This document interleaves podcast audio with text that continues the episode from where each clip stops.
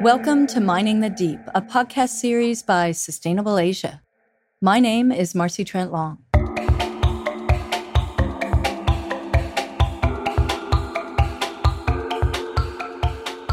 In the previous episode, we learned about the untapped mineral riches of the deep ocean floor. We also got an idea of the life forms and the mineral formations that might be in danger if we decide to go mine those minerals. Deep seabed mining is still in the very early stages. For now, actual mining is not yet allowed in the high seas, the area of the ocean under the supervision of the United Nations. But deep sea mining is not just about the area beyond national jurisdiction. It's not just about the deep seabed of the of the high seas.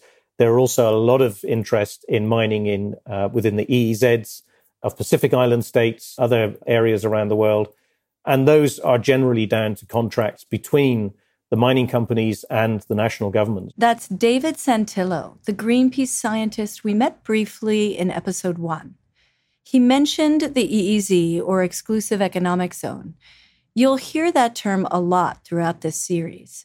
It's basically just the area of the sea up to 200 miles out from the shore. Any country that has a coastline has an EEZ. And like David says, within that zone, a country can do pretty much whatever they want. So in 2011, Papua New Guinea decided it would give deep seabed mining a go. On the 13th of January 2011, Nautilus Minerals was granted a mining license for the development of the world's first seabed mine. That's from a news report by a local TV station in Papua New Guinea, or PNG. It talks about the PNG government making a deal with a company called Nautilus Minerals.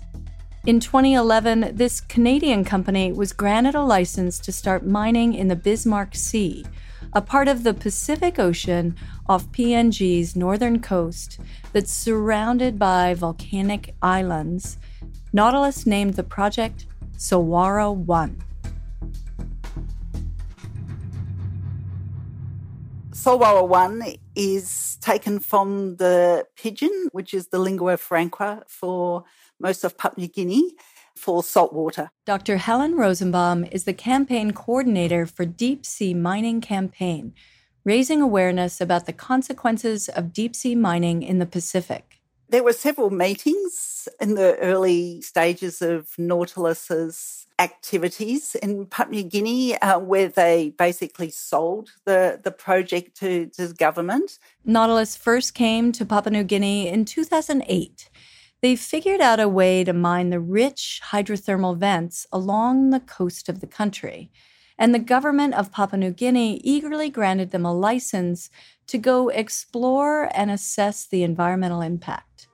There was sort of a, a very excited boy's own adventure reaction to Nautilus who was really talking up the prospects for Papua New Guinea as being a world leader in seabed mining. But when Nautilus came back with their environmental impact assessment, Indigenous people along the coast were not too pleased with it.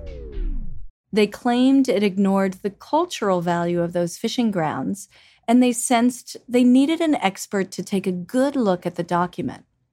So in 2009, they rang up Dr. Richard Steiner, a professor in marine conservation at the University of Alaska, and they asked him to review the environmental impact statement, or EIS. I just emailed you my review of the Solwara 1 EIS, which was done about 10 years ago for a local group of coastal peoples in PNG.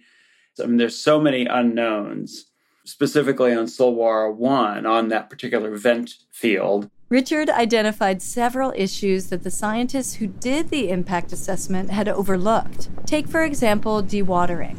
When a mining machine on the seafloor grinds hydrothermal vents into gravel, the bits of rock and some water is then pumped up to a ship that's waiting on the surface.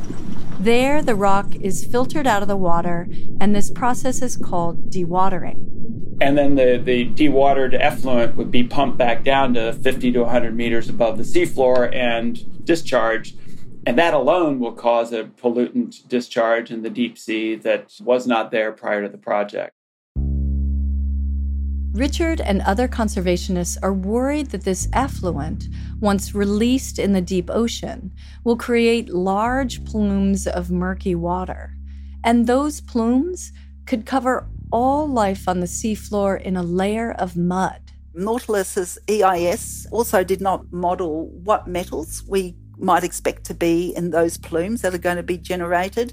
There's interconnectivity between the ecosystems of the deep sea and higher up the water column that you know those areas that we're used to fishing from and local communities on the islands in that area could suffer from heavy metal poisoning and that other marine life could as well. And those pipes that bring the mined minerals up to the surface they could be really vulnerable to earthquakes. Every year, there are significant earthquakes in that area, you know, really right in that area of where Nautilus proposes to mine the Solwara 1 mine.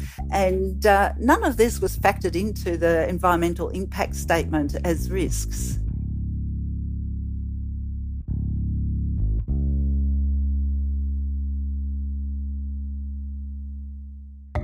We're taking a short break to thank our sponsors and partners. MediaX is in Hong Kong cultivating Asia's next generation of media innovators and entrepreneurs. MediaX is based out of the Journalism and Media Studies Center at the University of Hong Kong, where Sustainable Asia is recorded. Make sure you check out China Dialogue and China Dialogue Ocean bilingual websites for informative discussions on China and the environment. They're VPN free in China, have an active WeChat group, and you can also follow them on Twitter. Now back to the podcast. There was something else about deep sea bed mining that I couldn't stop thinking about. What about all the noise that those machines make down there? Wouldn't that impact the way fish and other species interact? 10 years ago, 20, well, 20 years ago, really, when I started listening to the ocean, people, apart from the Navy, hadn't really engaged with the acoustic world underwater. Dr. Stephen Simpson is a marine biologist at the University of Exeter. Stephen travels the world studying how marine species use sound to survive. So, my interest in underwater sound really came about by accident in the 1990s, just when I was an undergraduate student. At that time, scientists took a closer look at baby fish, who spend the first few weeks of their life as larvae drifting in the open ocean. They discovered that these tiny fish don't just bob around in the ocean, but they know exactly where to look for a habitat that's ideal for them to grow up in. So the question was how do they do that? When a fish larvae swims from the deep ocean where it's born back to the shore and it comes upon a coral reef, does it smell the coral reef as nice and lively? Or does it look for other fish? Stephen had a hunch. Um, in about the 1980s, 1990s, hydrophones became available. These are underwater microphones, became available for biologists to start listening to the ocean. They started looking at certain fish species that use sound to communicate. And then we realized late 90s that actually the entire ecosystem had sound profiles. So we've spent the last 20 years characterizing the acoustic properties of coral reef environments, listening into the community of animals that make that sound. Knowing that the coral reef is a noisy affair, Stephen wanted to find out if this was what guided baby fish home. So he set up two traps in a quiet area of the sea. Both traps flashed a bright light, attracting nearby fish, but one of the traps Stephen mounted on a speaker, playing the sounds he recorded at a nearby reef. At the end of the experiment, to our amazement, we doubled the catches in the light traps by adding sound. Two thirds of those fish were in our noisy traps. So it really just, it was the first evidence that these tiny fish could hear, that they were attracted by sound, and that really influenced where they were going to be swimming at night on their way back to a coral reef. Proof that these baby fish rely on sounds to find a reef that suits them. And it's not just baby fish. There's strumming noises uh, from the lobsters or crunching noises from the urchins. And then the fish during the day use sound as a way of trying to impress each other, trying to defend their territories, trying to chase away a predator. And at night, when the fish, some of the nocturnal fish, come out of the reef to go hunting, they then use sound as a way of keeping themselves together as a group or calling each other over when they find food.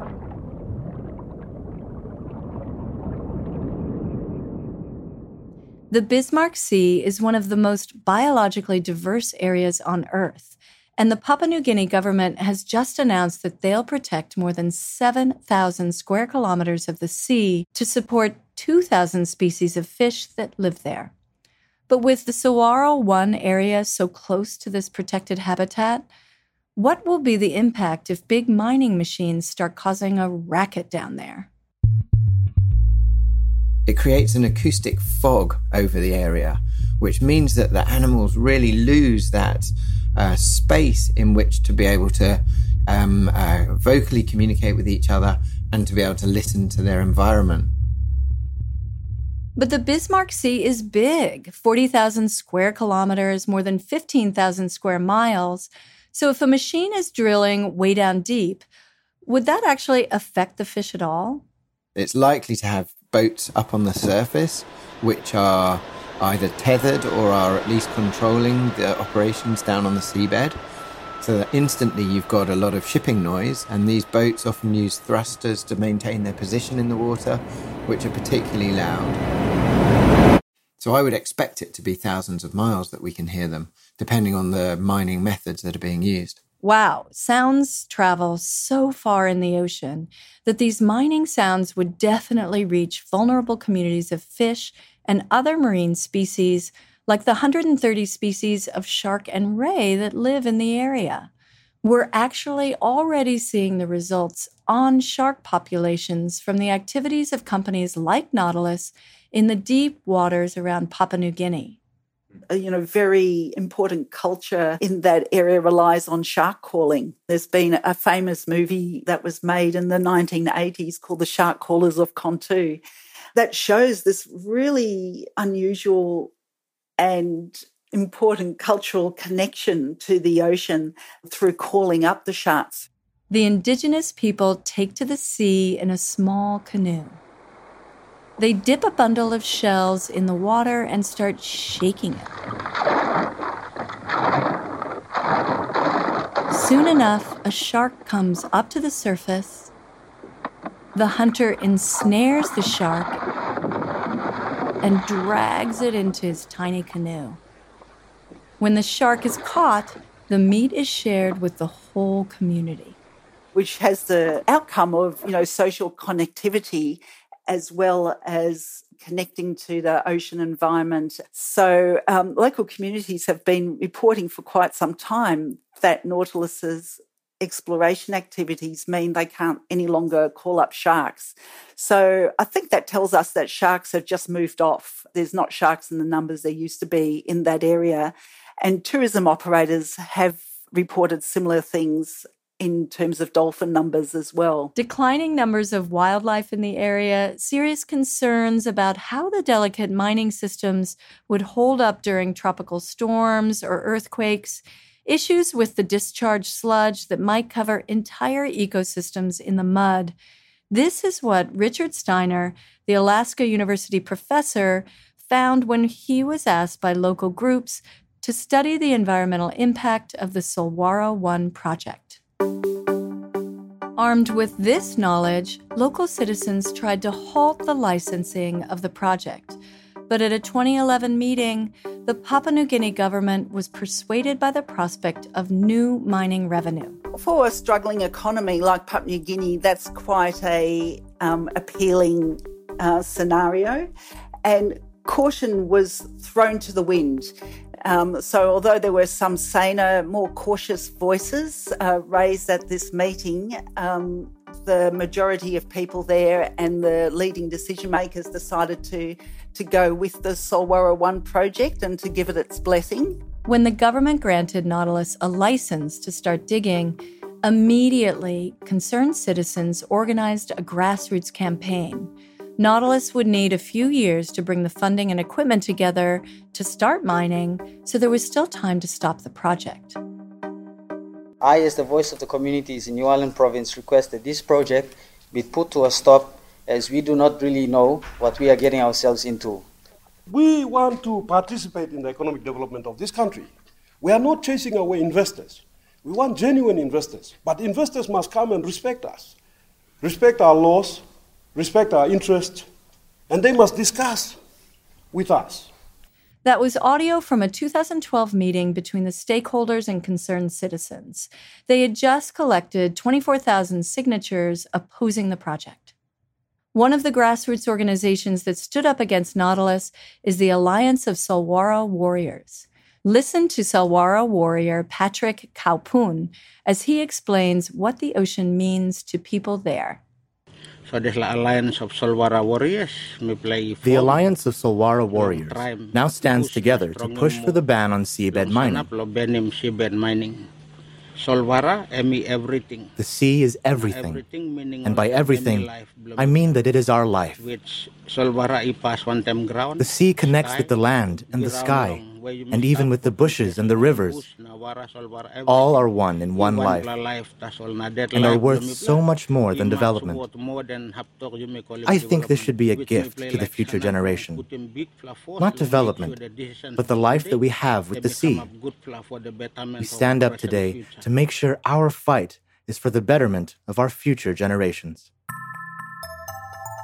After Nautilus received the mining license from Papua New Guinea, they ordered a support ship to be built in China.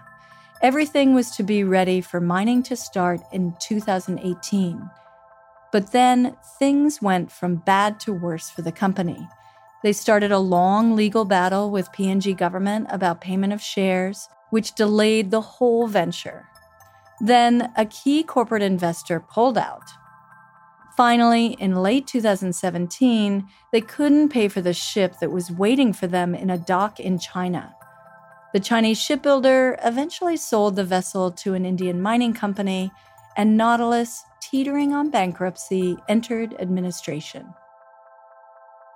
But for the people of Papua New Guinea, this was not a victory. The PNG government was bullied pretty much into buying a share of the Solwara 1 project.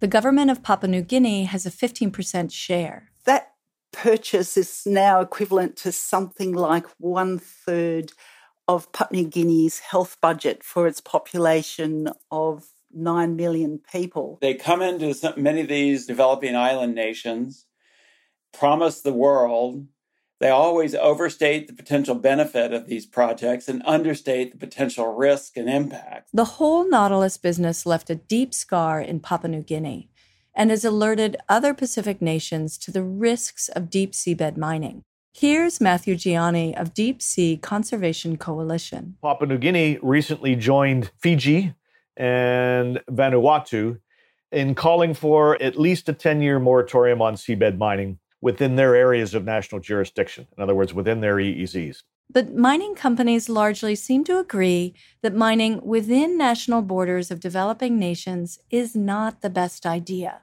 Developing nations are challenging. You know, they're trying to sort out so many things at once. That's Gerard Barron. He was actually one of the early investors in Nautilus, but he collected on his investment early on and left to start a new company, Deep Green. With Deep Green, Gerard is looking away from the national waters and out into the high seas, where the United Nations International Seabed Authority is the only one watching over your shoulder. I think that the International Seabed Authority, who govern the high seas, are far more stable and far more reliable landlord. With Gerard at its helm, Deep Green is currently exploring the ocean floor between Hawaii and Mexico. They're looking for these nodules, little clumps of metal scattered over large areas of the seabed. To get these nodules, you don't need to smash up hydrothermal vents, and you're not impacting coastal communities. But does that mean it's totally harmless? That's what we'll find out in the next episode of Mining the Deep.